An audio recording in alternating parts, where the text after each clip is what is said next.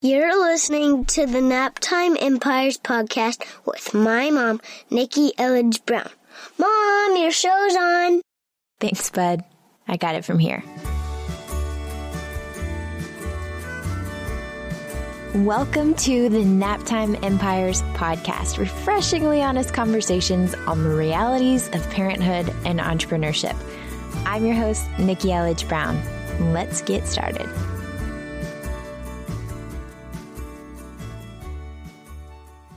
Okay, for real, just to set the scene, I am literally sitting on a stool, a bathroom stool in my closet, and Bryson is outside with a half eaten cheese roll up in hand because it's dinner time.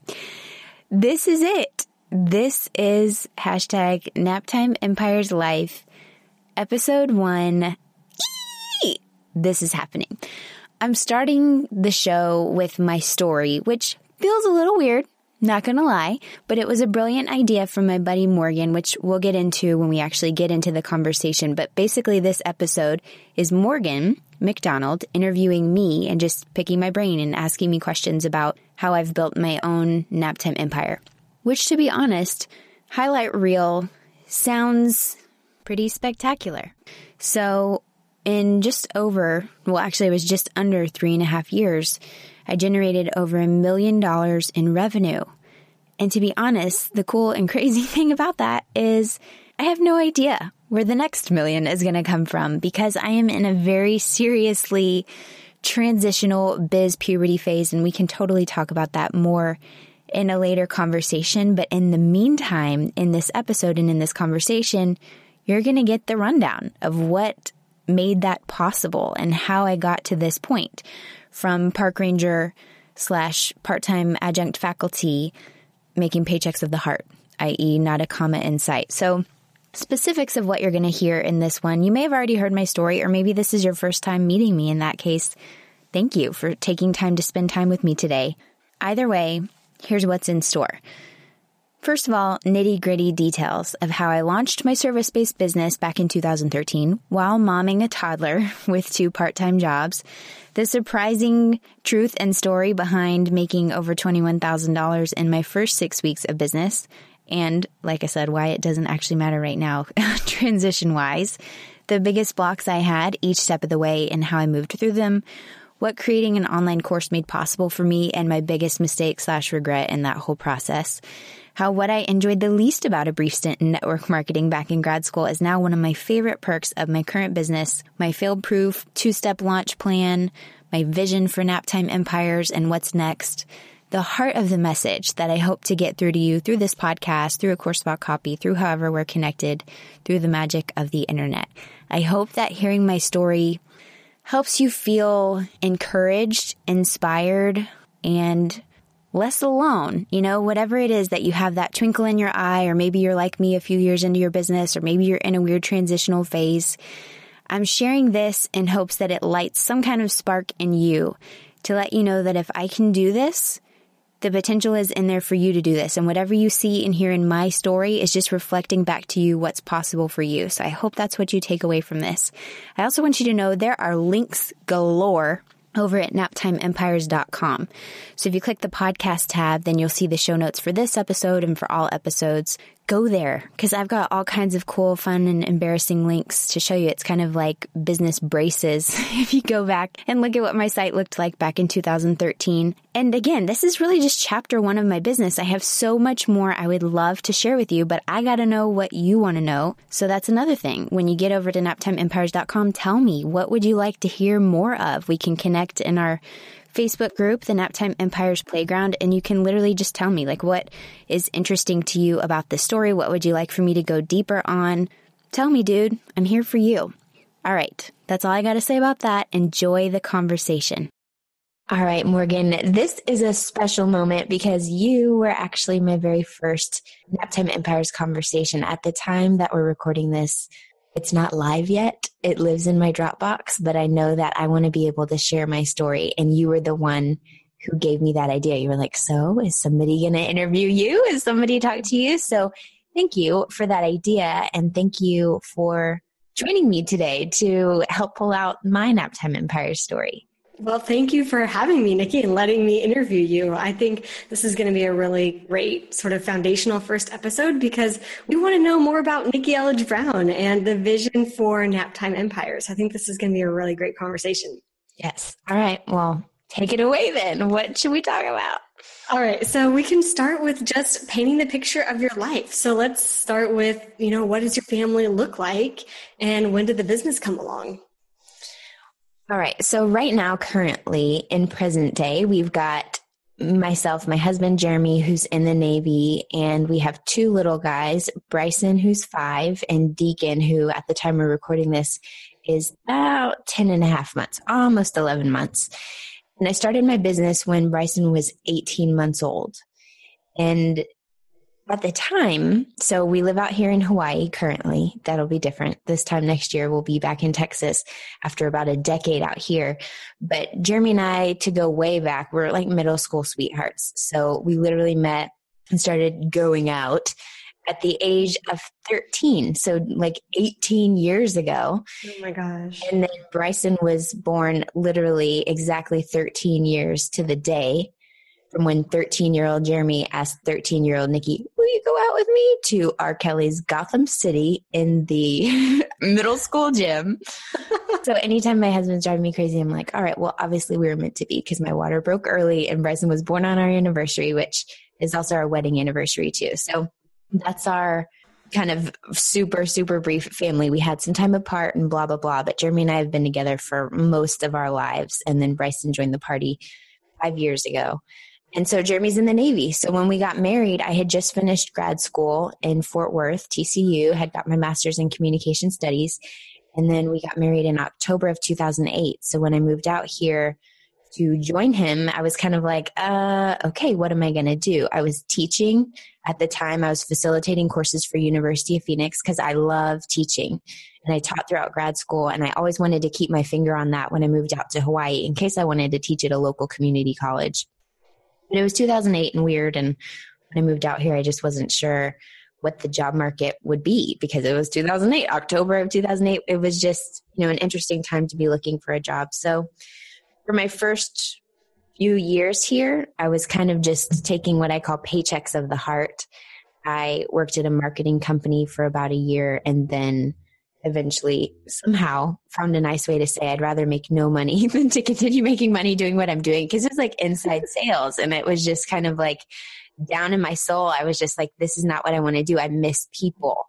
And that's how I ended up over at the Pearl Harbor Visitor Center volunteering for the National Park Service because when I went to visit there on my 25th birthday and met a Pearl Harbor survivor I was like this is really cool. I would love to just spend more time here and interact with people and so that began a three year journey. And Bryson and the business all came along in the midst of that.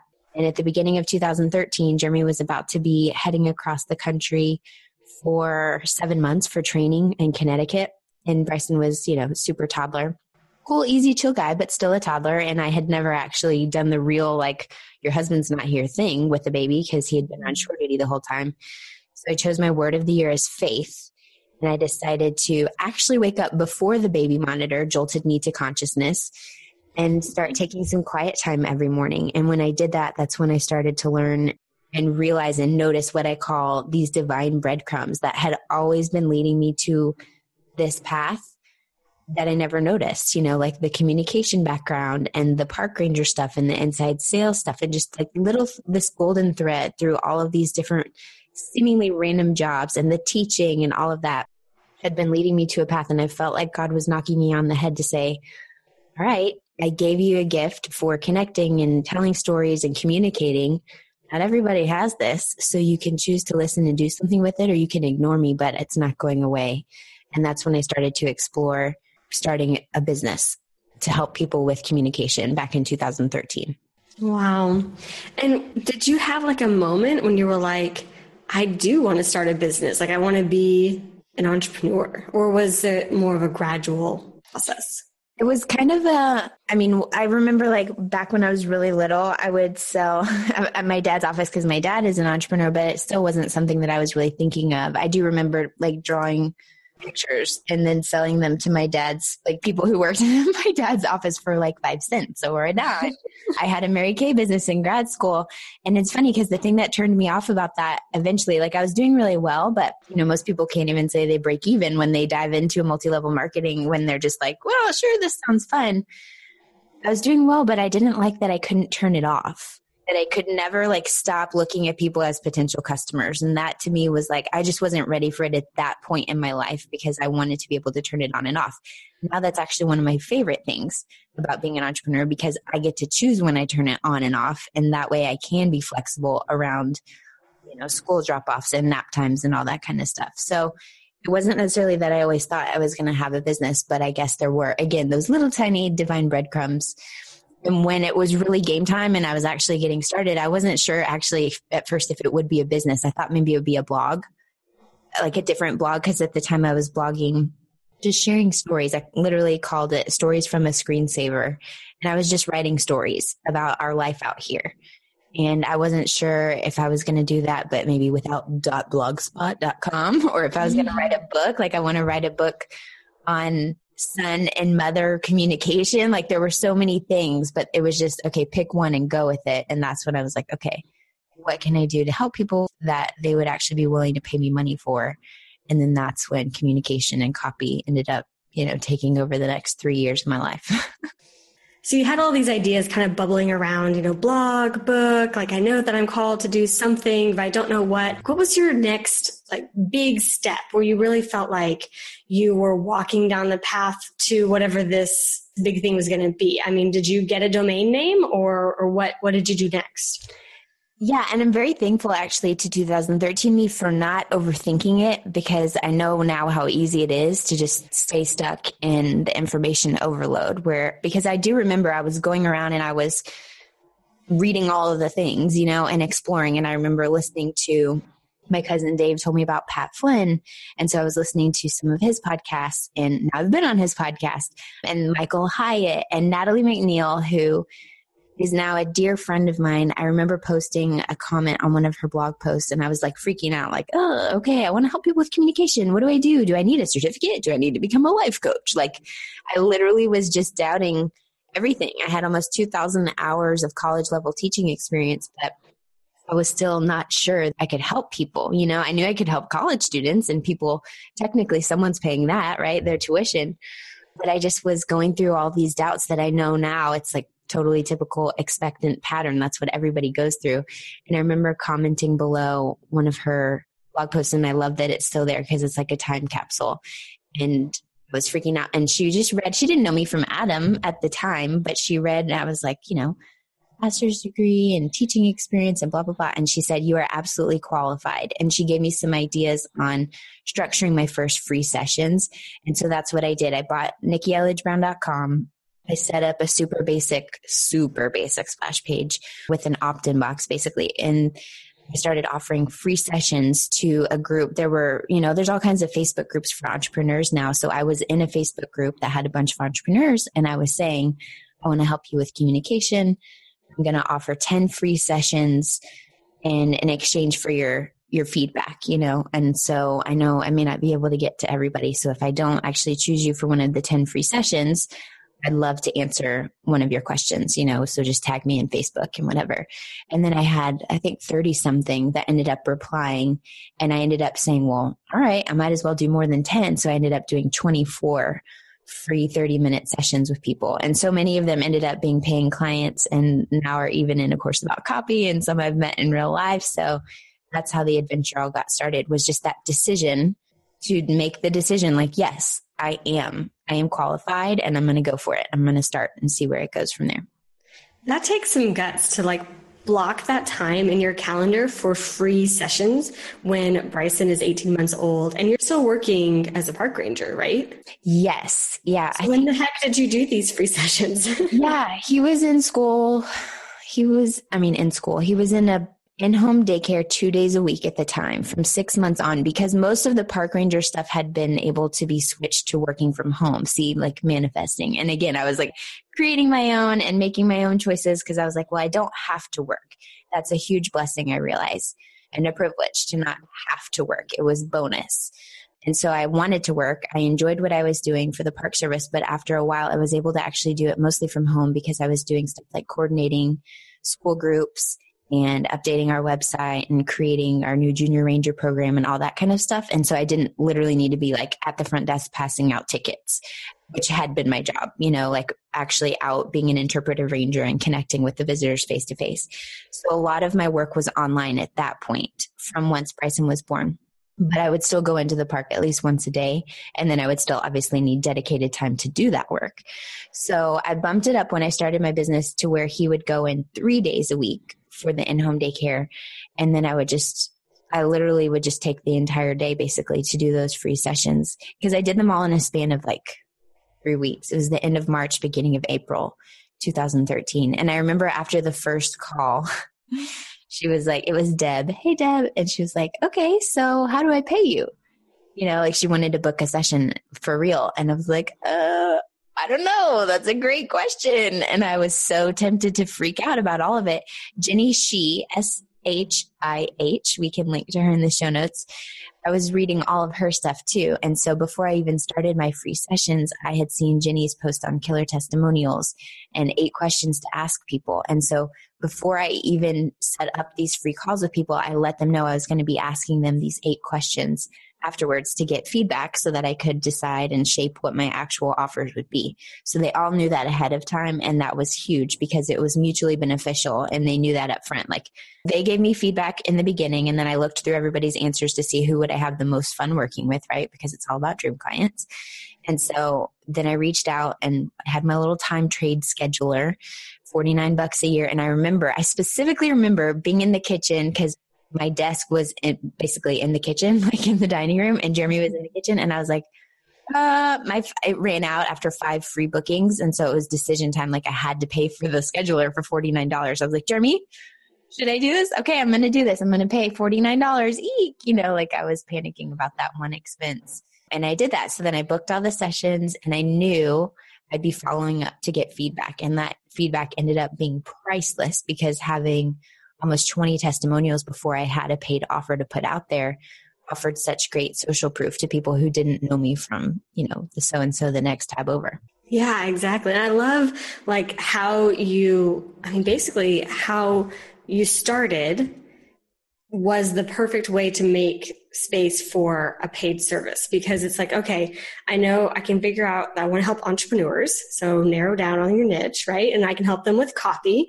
Okay. And so now I will find a place where I can offer them free sessions, hack all the free sessions into like a small space of time and get every one of them to give me a testimonial because I'm going to give them such value. They're going to want to at least they'll probably write me an email. So why not write yeah. question, you know, answers to these questions and then use them for testimonials on your website when you actually roll out the paid offer. It's like genius. Like yeah, well, I didn't even know. I didn't even know that I was going to be helping them with copy because I, I, I didn't even know copywriting with a W was a word until a few months before this. Like, so I'm never one to say copywriting is my specialty. Communication and connection and connecting words and people. That is my specialty. Copy is one slice, you know, and really honestly, I mean, that could be a whole different discussion. But I was just trying to figure out okay, I have a skill set of communication. And yes, if I want to do a business, then that means I need to be able to make money from it. So who's going to actually pay? Because anybody can benefit from help with communication, anybody but who's actually going to pay for it? So that's what I started. And I literally had a bullet point, like a list. These are all the things I can help you with. And I'm sure I still have it in my email, but like public speaking or awkward conversations or what are you putting on social media? And then people just kept saying copy, copy, copy. The pattern was so clear from the very beginning that they made it really easy for me to figure out where I needed to focus to start. And so that's all I did. And I didn't know that they would love it. I didn't know they would be like, oh, like the feedback. I didn't know the feedback would be so great. Of course, I was hoping that, but I didn't know. But it was absolutely the easiest, lowest barrier possible way to get started for sure, because then it ended up exploding the next month. I mean, really. So what happened the next month? so I did the three sessions and then a week or two later, I put it out in this Facebook group that I was going to create an offer for them. but I didn't even know what it was. I remember talking, that was on a Monday, and I remember talking to my sister Stacy on the phone that day, being like, So, what should my offer be? I don't even know. And what am I going to do? So, I decided to offer a one hour session for 199 and for this span of time i think it was like 10 days it was like my first launch but I w- I didn't know this at the time but it was my first launch so i said 199 for an hour and then a bonus 30 minute follow-up session and so that was going to be the deal for like 10 days. And again, I had my basic nikkilhbrown.com and we can link to the pages where I have screenshots of what nikkilhbrown.com looked like at the time. It was a maintenance mode plugin my cousin had hooked up for me. And when the maintenance mode plugin updated, my picture didn't update. So there was like an X on it. But I had been in this group sharing, adding value, connecting with people. And I, again, I literally had nothing to sell. So, you know, I wasn't going in there trying to be like, let me go add value so that I can sell people on stuff, which is a very common approach these days. But at the time in 2013, that was not a thing. I mean, there were a few people doing it, but I was literally just going in and connecting with people. So when I offered these free sessions, they were paying attention. When I had these testimonials to share and people would go in and tag and talk about the experience with me, then the buzz started building.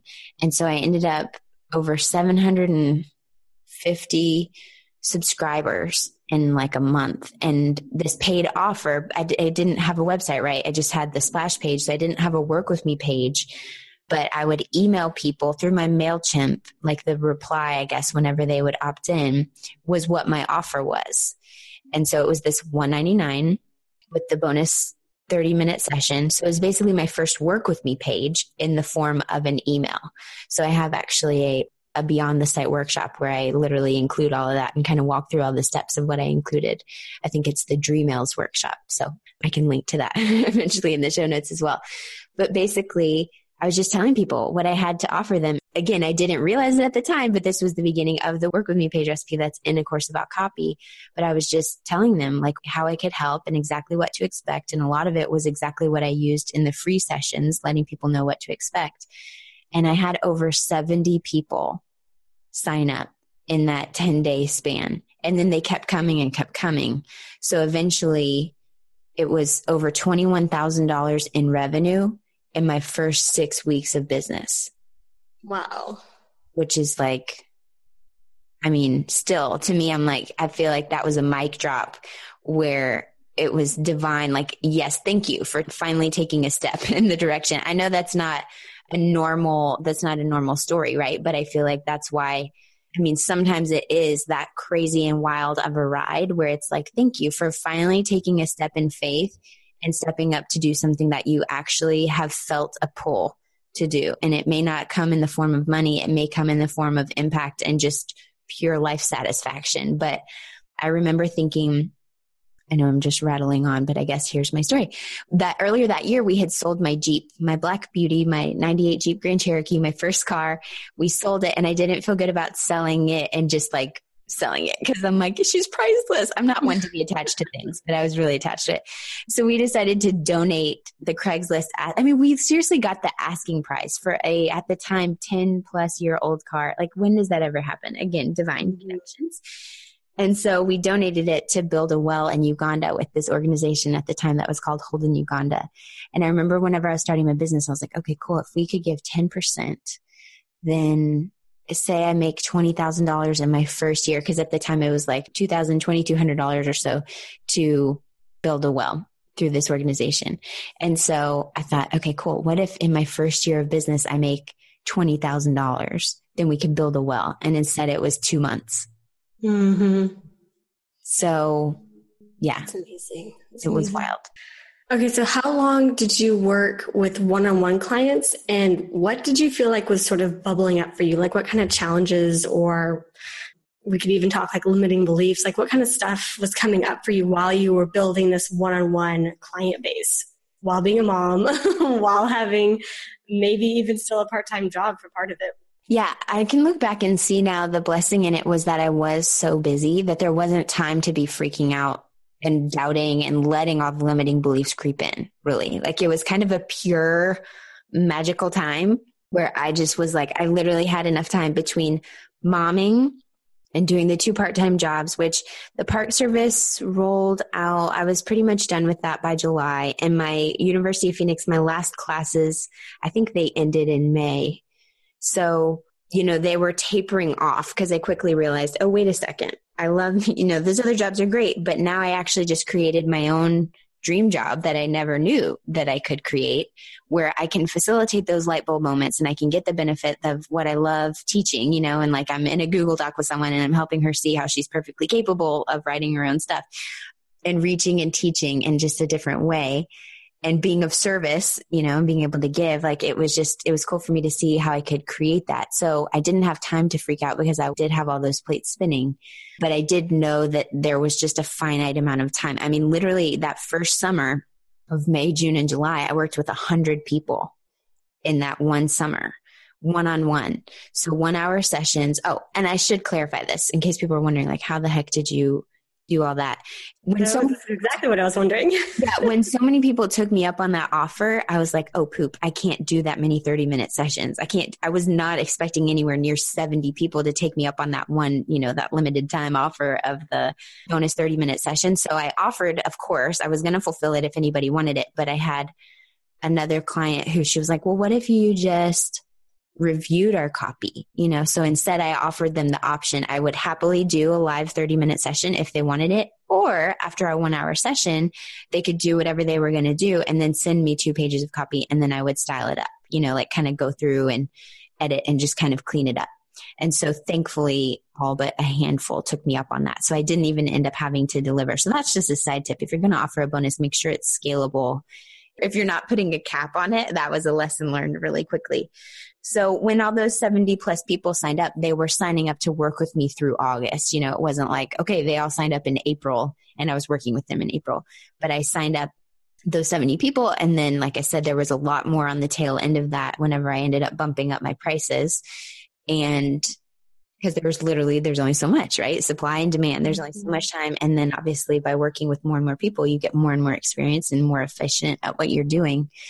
And so I worked with 100 people in that first summer because then Jeremy was leaving, right? That was the whole point. That was when I chose the word faith because he was going to be leaving. And I knew that our schedule was going to be a lot less predictable because we were going to be traveling to be able to go see him. We were going to go to Texas for some points and go to visit him in Connecticut at some points. And I knew I wasn't going to have predictable childcare help and all of that. So that's when I started kind of slowing things down. I raised my rate at the time in August 2013. I raised it to 4.99 and people were still, I remember when someone bought that and I was like, are you serious? Like my friend Bree was like my Jiminy Cricket. She's like, yes, you're worth it. You're getting great value. I had one client who paid 199 and then the next week ended up getting $24,000 in sales from wow.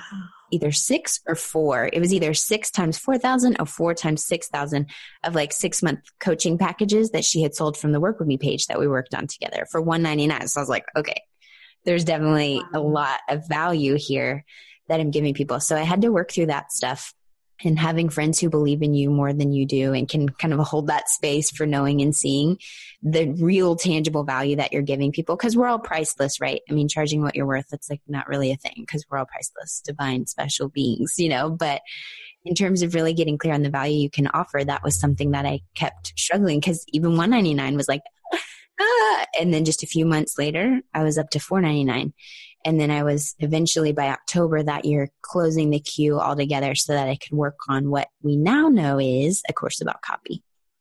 So, yeah, let's talk about that transition period because I think businesses are really interesting. And as moms, we're always kind of looking for, okay, my family is changing, you know, my kid's in a new like phase or adding another kid, or something's always changing in our family. And I think our businesses have to change with them. And so, kind of like, okay, taking the little like Polaroid picture of Nikki Elledge Brown, you know, end of summer.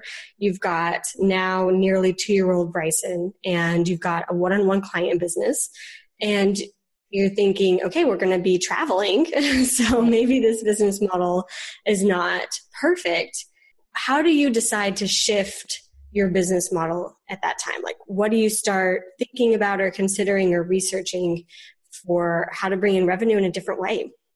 It's so weird to be literally going back to this time in my brain right now because I'm thinking man, that's when I ended up signing up for David Siteman Garland's Create Awesome Online Courses because yes, I had created college courses from scratch, but I had never created courses for my business for this kind of crowd where people would be paying for it. I mean, again, people were paying for the courses, but they weren't paying me directly. They were paying tuition. They were paying TCU or the public college wherever I was teaching that's when I ended up signing up for Create Awesome Online Courses just because I did not want to have that excuse in my head of like, yeah, but I don't know how to do it for this. And I really liked David's style and I'll link to his free training and everything in the show notes because I know lots of people, I mean, thousands of people love his style too. But I love that he was allergic to overcomplicating things and he really wanted to keep things simple.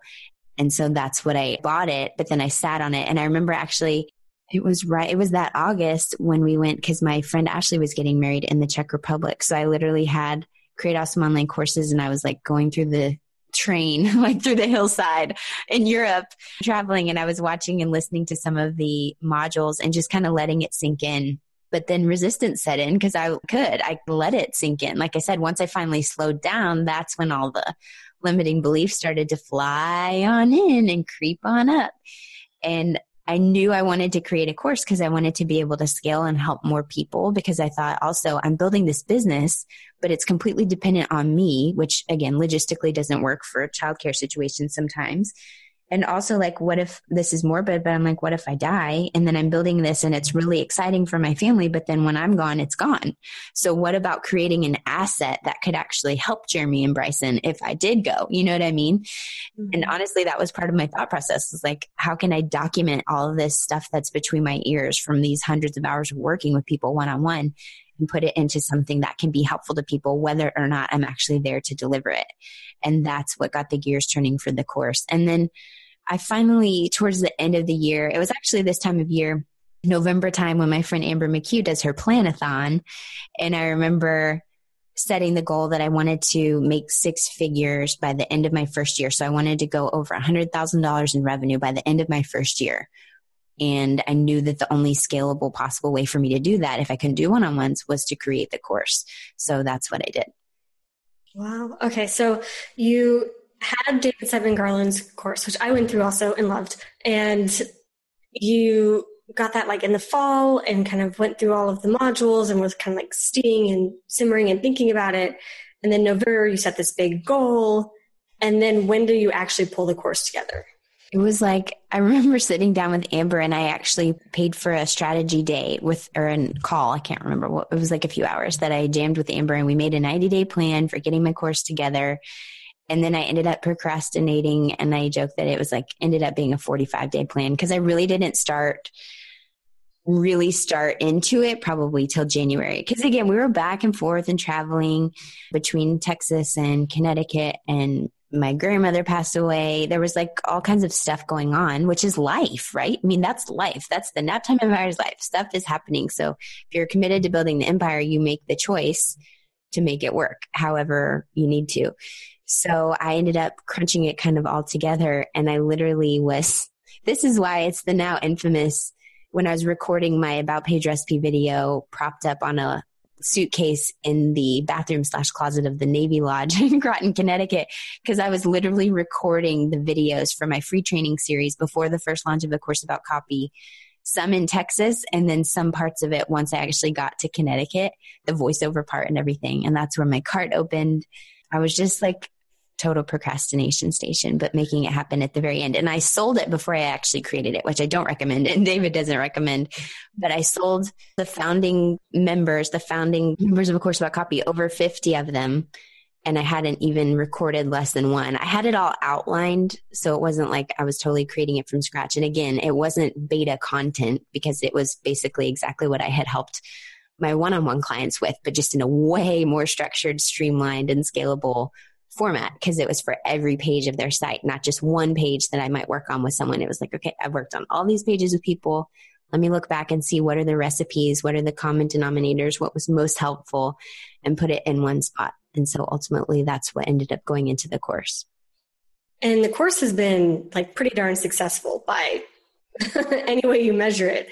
So you've been doing the course from, I guess, beginning of 2014 and a course about copy is still running. So what are some of the major like lessons or challenges or just I don't know, things that you feel like you've been meant to learn since running a course about copy? I had so much fun at the beginning when again, like my founding members and some of those founding members, I mean, Laura, Tamsin, Christy, they've all been on this podcast, right? Like they're some of my very best friends. And I can't remember when Shalon joined. There were just, there were so many people that I've met through a course about copy. And this speaks to the testament of dream clients and dream customers because then they can end up being some of your very best friends. Because when you show up as you are, then you're attracting people who are totally down with you that way and really appreciate you being that way. So that to me has been more than the money. That's been one of the biggest gifts of a course about copy. It's also been amazing because with the money a piece of it, we have been able to fund an entire school in Santa Marta, Guatemala that has a plaque on the outside, you know, that it's dedicated to the dream students of Santa Marta with love from me and the A Course About Copy family. That is amazing. There's so many cool ripple effects when you create a course, when you're doing work that you feel called to do, because you just helping one person then helps them do whatever it is that they're doing and however they're being of service in their own communities and even in their families, right? Even in like one good call with a girlfriend can really help lighten up her entire household for the day, right? Because it just lifts her spirits. And so that to me has been kind of the coolest benefit, the people side and the lifelong impact piece that you can't really measure, but you hear people sharing their stories of, oh my gosh, I did this and I made five sales in the first day, or okay, I, I finally get it after three years or however long of trying to communicate what I actually do. I'm finally clear on it and seeing the connections then and the friendships that other people have made in the community in our study hall group, for example, like that to me is totally priceless. And it's been interesting because I don't know. I don't know where it's headed next. I don't know. I know that it can help people. So I don't want to like shut it down. But obviously with Naptime Empires, like there, right, there's only so much focus that I can give to any particular project. So I do feel called to explore whatever's next, but it's still there. And I'm still thankful to it because it's always going to be the foundation of my own Naptime Empire. Like it's been my learning, my learning ground, my own entrepreneurial education and trial by fire in this whole online marketing world. Mm-hmm. What do you think a course about copy made possible for you? Like once you really got, you know, all the content recorded, you're like, okay, we're gonna, you know, do this again, launch it again. Like once you got this business model established, what do you think that made possible for you? It's been so much because it just blew the lid off. I mean, even the one on ones, though, like that just blew the lid off of possibilities that I never had even dreamt were possible for our family. Like the fact that Jeremy's going to be getting out of the Navy, and I don't know exactly right now where my business is headed, but I know we can figure it out because now I know how to make money, you know, and it's literally just a matter of following. People would always be like, Who's your launch coach or who's your launch strategist? And I'd be like, I get the hunch and I do the work. And when I follow those two steps, that's when the magic happens. All the best stuff, most successful, most profitable things that I've ever done in my business have been when I get the hunch and then I do the work. So I'm open to the divine inspiration and then following. And of course, it's, there's so many more layers to that. But that's ultimately to me what it's been about. Like there's so many lessons in there about really the most valuable pieces in every respect, most valuable, like literally valuable and figuratively valuable, have been whenever I've actually been just following my gut. And so it's kind of just been my training wheels and my practice to be able to do that. And it's about scalable service too. Like it's just shown me what's possible. It's literally introduced me to so many people. It's given me a platform to connect with so many more people and meet them where they are because I feel like, yeah, you may come in for the conversational copy cheat sheet. You may come in to learn how to write great copy that sounds like you or how to write without sounding like or sell without feeling like a manipulative cheese ball or whatever the things are that I have. But ultimately, once you come in, you come into my world, then you realize that my ultimate message is really just about trusting that you are enough just as you are. And that's a message that absolutely carries through to naptime empires because it's so much pressure that we want to put on ourselves to feel like we have to be a certain way, whether it's in business or in the carpool lane or when you're at a school function with your kiddos or whatever. And the thing that I get most excited about now, and even when I was doing those one on one sessions, is getting to the bottom of the Google Doc, the figurative Google Doc, and being like, man, you have so much value to offer. Let's go tell people about it. Mm-hmm. So that's the big part of that's it for awesome. me. We can't forget about baby Deacon. so at some point, all right, Deacon comes in. What happened like to Nikki entrepreneur when Nikki becomes mom of two boys? Yeah. And, you know, there were two miscarriages in between Bryson and Deacon, too. So in 2014, in early 2014, I had a chemical pregnancy. It was May. And then October, we had a miscarriage that was due to it's called triploidy. I'll link to that blog post so that if you're listening and you've gone through that and you may find comfort in reading someone else's story, then I'll link to that blog post in the show notes so that you can find my miscarriage story there because Deacon is definitely our rainbow baby and he is so freaking precious. Oh my gosh. He's like both of my guys have been so easy and I'm very thankful that they've both taken it very easy on me in terms of like just general temperament like they're just pretty chill dudes. And so I'm very thankful that my pregnancies, both with Bryson and with Deacon, I didn't even get sick, which I'm, you may want to like reach through your earbuds and slap me because you're like, stop, don't even say that. But truly, it was just such a great pregnancy and it's TMI but I've shared it before, so I might as well share it here. That with Deacon, because thankfully getting pregnant has not been an issue. We did have that chemical pregnancy and then the triploidy. It's actually, it's basically the it's three sets of chromosomes. It's this super rare abnormality that it's not something that we would ever fear would repeat again. Like it's completely random. And so I, when Jeremy was going to be deploying in 2015, after this miscarriage, I was like, well, I don't want to try again because what if we do get pregnant and then I'll be pregnant the whole time that you're gone for your six or seven month deployment and all the workups around that. But then again, TMI, bef- the night before he left for his deployment in 2015, I was like, you know what? I had noticed I started to feel resentful when I would see other people talking about trying and getting pregnant and whatever in 2015 because I was like, wah, wah, I'm not even going to be able to try for another mm. however many months until my husband's home from deployment. And I started to notice that, like, that it was bothering me. Mm-hmm. And then I'm like, why am I imposing that own block? Like, why am I putting that in the way? And so literally the night before he left, I was like, you know what? Who are we to micromanage? What if God wants to give us another little one sooner rather than later? And then Jeremy left for deployment that next day. And two weeks later, I took a pregnancy test just for kicks because I had been really, really sleepy. And I took this pregnancy test because it was going to expire while he was gone. So I was like, I might as well. I don't want to just throw them away. And then it was positive and I just was like, what? And so yeah. Awesome.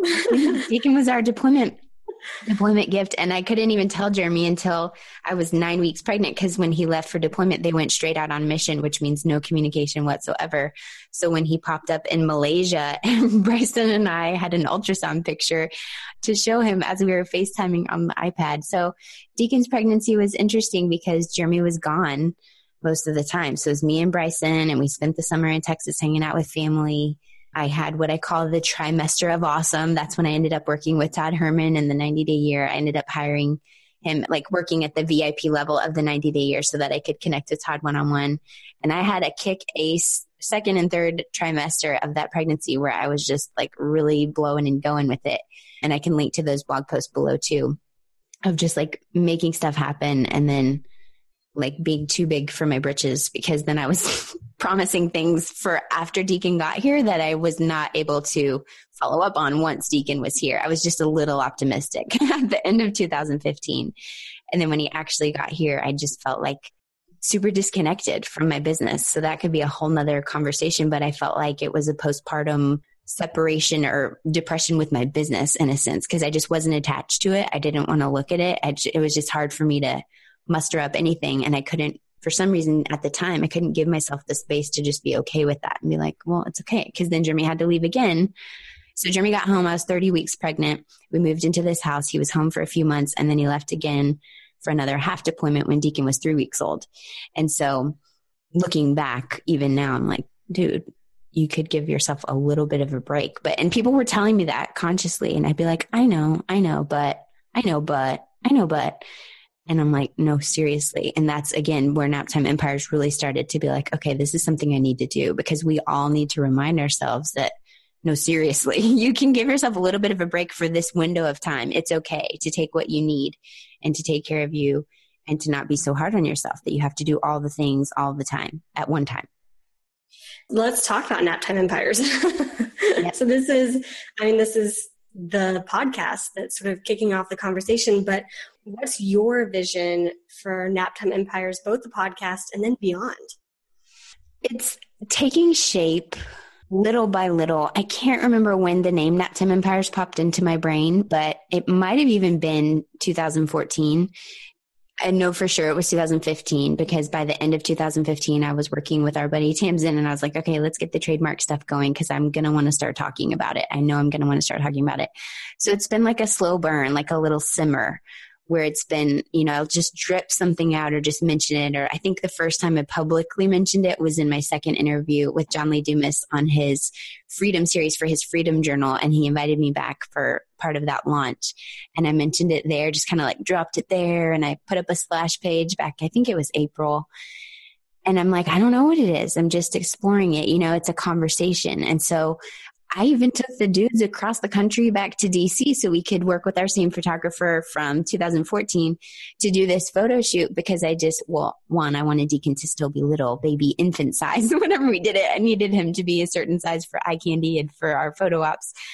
But just because I knew that by having visuals, I would be inspired. Like I had a visual in my head of this contrast of like what it seems like it could be like and then the reality and knowing that the truth is somewhere in between what we like to pretend like it's like where we're taking our selfies and everything's all good and clean and neat and then the reality so it's a conversation for now and that's why i wanted to do this podcast to host the conversation because what i feel really passionate about is that there's no one right way to do this. There's no one right way to raise a successful person. There's no one right way to grow a successful business. And I think the more that we can just peel the curtain back to see how each person is doing it. This is how Nikki does it. This is how Morgan does it. This is how Denise does it.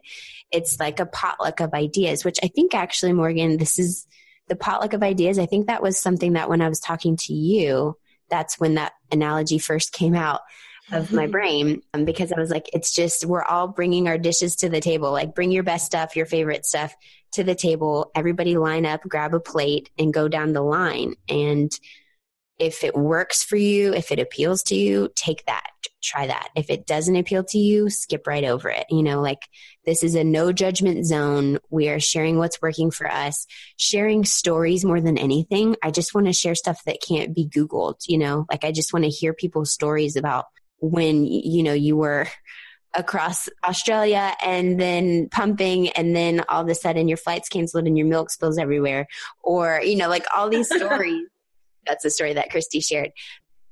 Just all these stories. I just want to hear the stories. Just give me all the stories, which again is exactly what started this in the first place, right? With stories from a screensaver and just connecting and sharing that human experience. That's what people relate to. And I don't want to be the one to be like giving advice or anything like that. I don't want to position myself as the expert in how to build a business with kids. I just want to open up the discussion so that people can see how other people are doing it, and hopefully that makes life a little bit easier, more enjoyable, less lonely, more connected. That's where I'm going with it. It's kind of just an experiment. I love it. I mean, the whole conversation I think is so powerful because we just want to know that it's possible. You know, we want to know that it's possible to raise little ones or even as they become big ones and it's possible to pursue like our dreams as entrepreneurs and business builders and to know that even like on days when the house is a total mess or you forget a client call or like something, you know, just like random things happen that it's normal and that it doesn't take away from who you are as a mother or who you are as, you know, an entrepreneur and that it's all okay and it's all possible. Yeah, it is. And it can look so different. And that's why I want to have conversations. I'll end up doing some solo shows too. And we'll just kind of see once this goes live, like what people are interested in and what's really resonating. But I want to have stories from people of all different levels of business. You know, some are just starting, some have been in for over 10 years and they're already at the eight figure mark in revenue, and some are just starting. Like, I really want to showcase that because I just feel like it's such a cool, powerful time where so many women in particular are starting businesses or thinking about it. And I just feel like a podcast like this would be so helpful to me at the time when I was starting out and comforting to me now, three and a half years in. You know, I, I feel like I'm hopeful that this is a conversation that so many of us will benefit from. And the bottom line threads are all about like getting support, knowing that it's a choice, like taking responsibility, getting support, and knowing that it is possible. And it is about decisions and it is about choosing certain things over other certain things at given moments. But like in the big picture, when you zoom out and really look at the life that you want to create for yourself and for your family, the only limits are truly the ones that you decide to put on yourself. So the more we can just keep reminding each other, like, you know, pick yourself up at the end of the day. Don't be so hard on yourself. I think we'll all be better off for that. Awesome. Okay. We are wrapping up, but I do want to ask you one more question. What is your big why? You know, why do you feel like you have this drive to build a family while building a business? What keeps you going?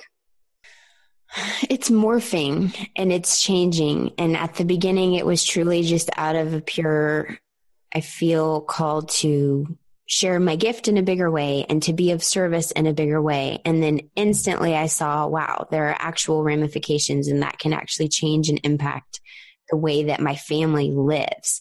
And to me, it's the coolest full circle thing that my husband having to go and be away for seven months for training was what inspired me to choose that word faith, which is what inspired me to explore and ultimately start the business. And now it's the business that is ultimately enabling him to never have to go away again unless he wants to because we're driving him crazy or something you know? But like to me i couldn't have written that story if i tried. I couldn't have imagined that story if i tried.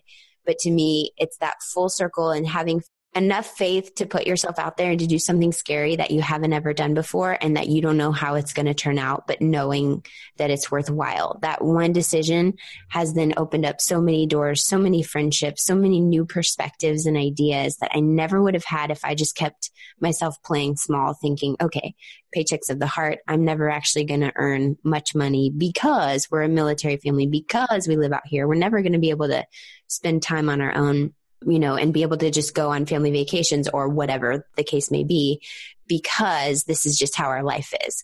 I have now realized the power of choice and the creation that we can actually play a role in, you know, that I was just so passively accepting. And so to me, that's the biggest thing is now that I know what's possible, what's driving me is that I don't want to stop until I'm creating and really feeling like this is the life that we all want, you know, just creating it together. I don't know. To me, that's just the exciting, the potential of it and actually bringing that in. Like, swinging i'm visually like swinging a lasso around like okay this is what we want to create how can we experience that today what does that look like today and it's an adventure just like parenthood entrepreneurship is the ultimate personal development roller coaster but like that's what makes life interesting. So that's why I'm excited that I'm not the only one wild enough to go for it.